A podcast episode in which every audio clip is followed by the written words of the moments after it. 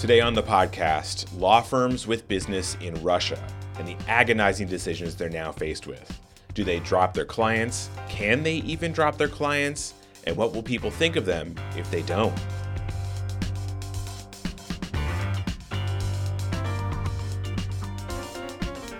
Hello, you're listening to On the Merits, the weekly legal news podcast from Bloomberg Law. I'm your host, David Schultz.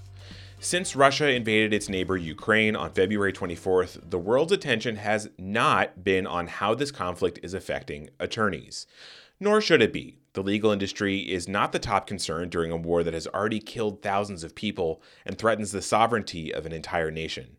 But this war does affect the legal industry a lot. And that's what we're going to talk about today with Bloomberg Law editor Chris Opfer. Chris and his team have been tracking the fast moving developments big law firms have taken in the past few weeks in response to Russia's invasion and the subsequent sanctions. And he says these moves reflect a new reality for big law, that reputational risk is something these firms are taking much more seriously than they used to.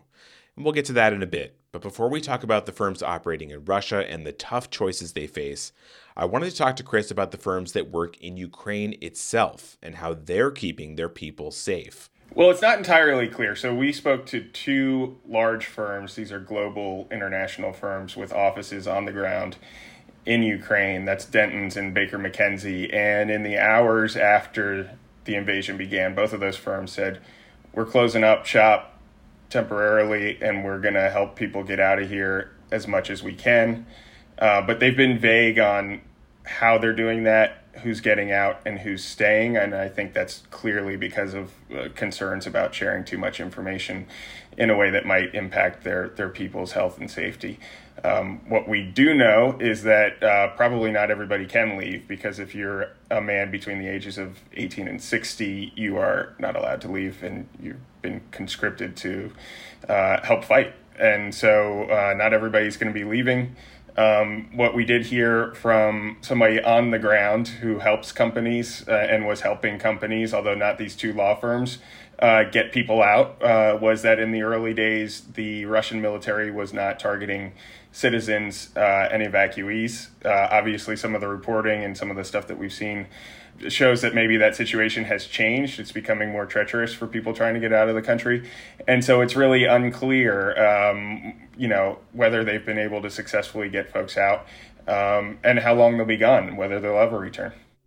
Yeah, and I mean it's that's one of the things that that story highlighted is it's such an agonizing decision because like even if you're not someone who's legally required to stay in Ukraine because you've been conscripted, you still have to decide like I have to leave my family and you know do I bring my family with me? How do I do that?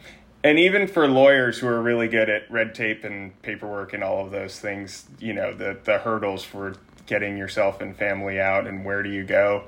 What if you don't have the right documentation who's going to take you all of those things just add to the the headaches that not only lawyers but obviously everybody else over there is dealing with.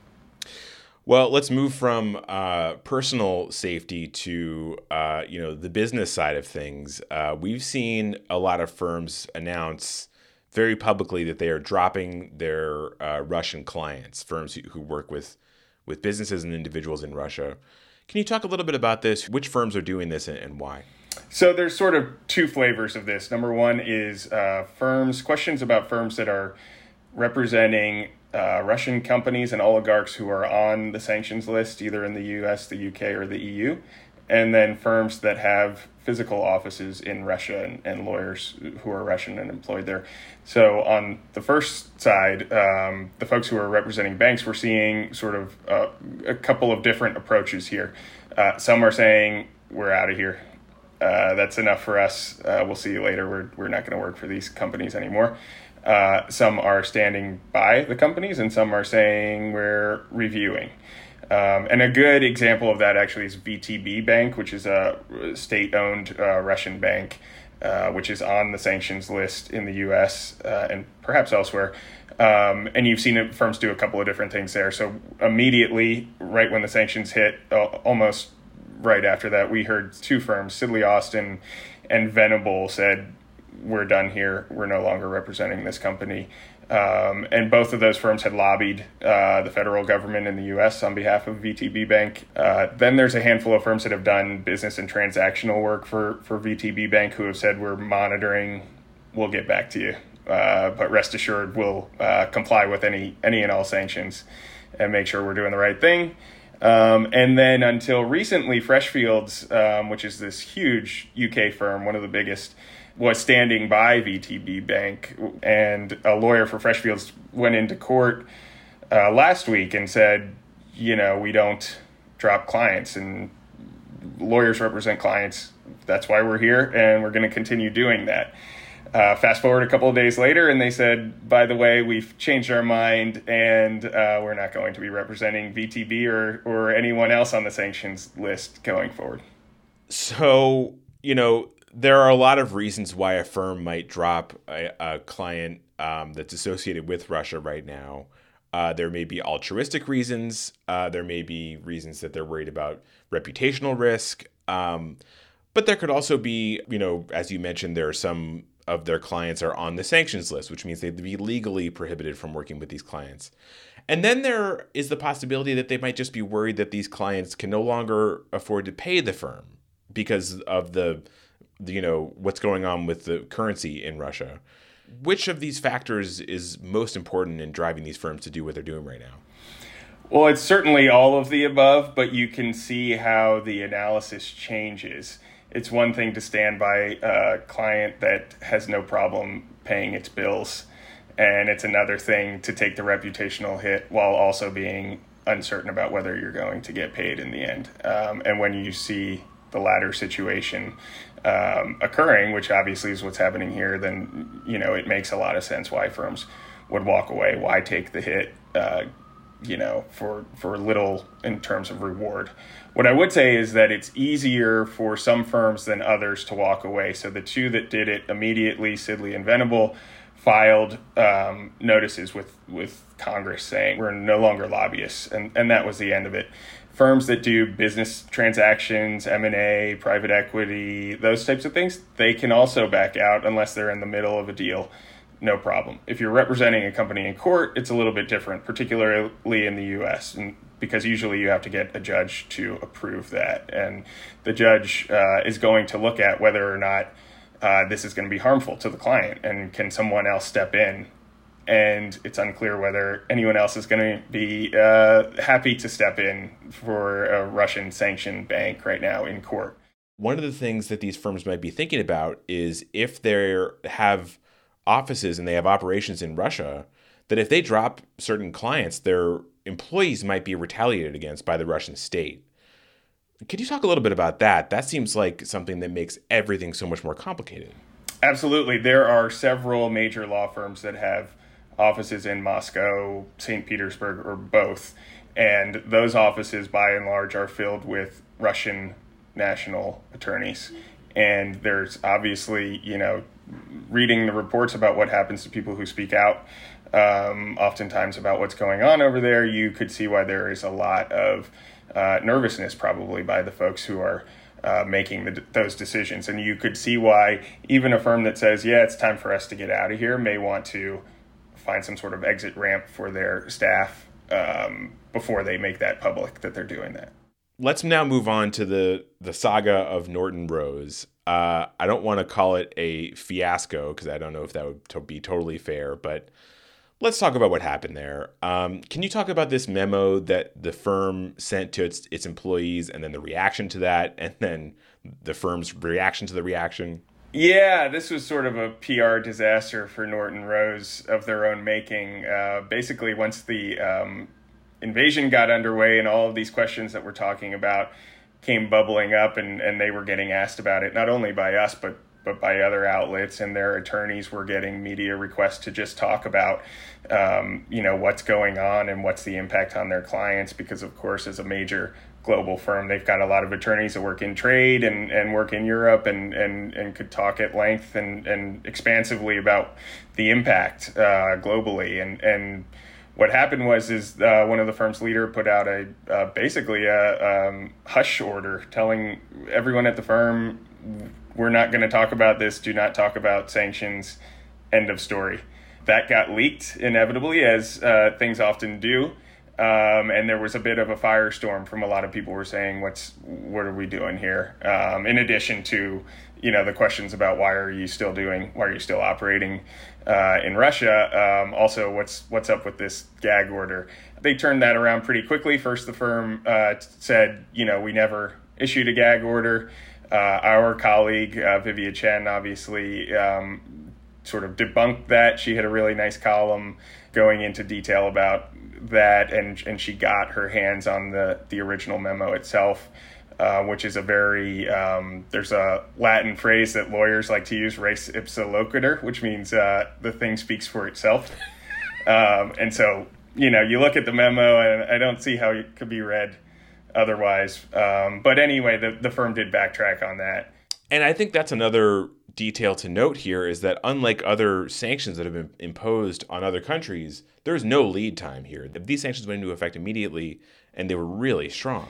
Right. And so immediately the firms are scrambling not only to look at, okay, who's on the sanctions list, but what do they mean for us? Can we legally continue to represent these companies?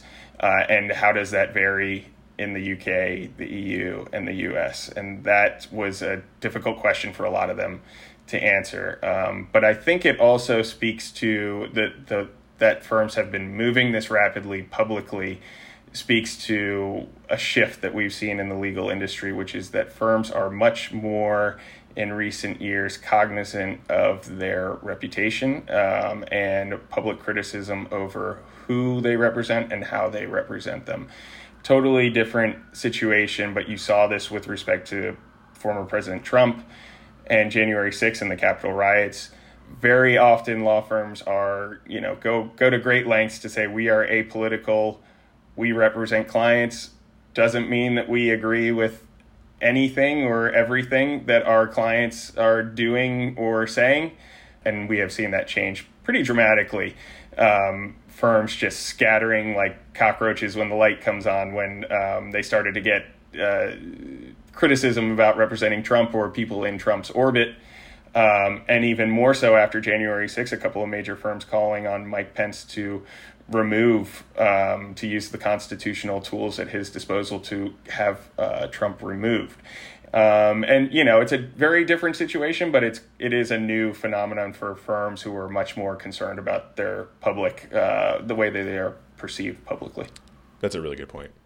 Uh, finally, you kind of touched on this earlier a little bit, but I want to expand on this. That I think this is going to be harder for some firms more than others as, as this goes on. And What are the types of firms that could really, really get hurt by this? I imagine that the firms that do a lot of work in the energy sector would really feel a lot of pain if, if you know, Russia becomes sort of persona non grata for, for years at a time.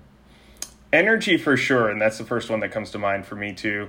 But you could also see, you know, a bump for some firms, uh, Texas-based oil and gas firms. If there is this push to get more American uh, energy out there, um, you could see that being a real, at least temporary boon for them.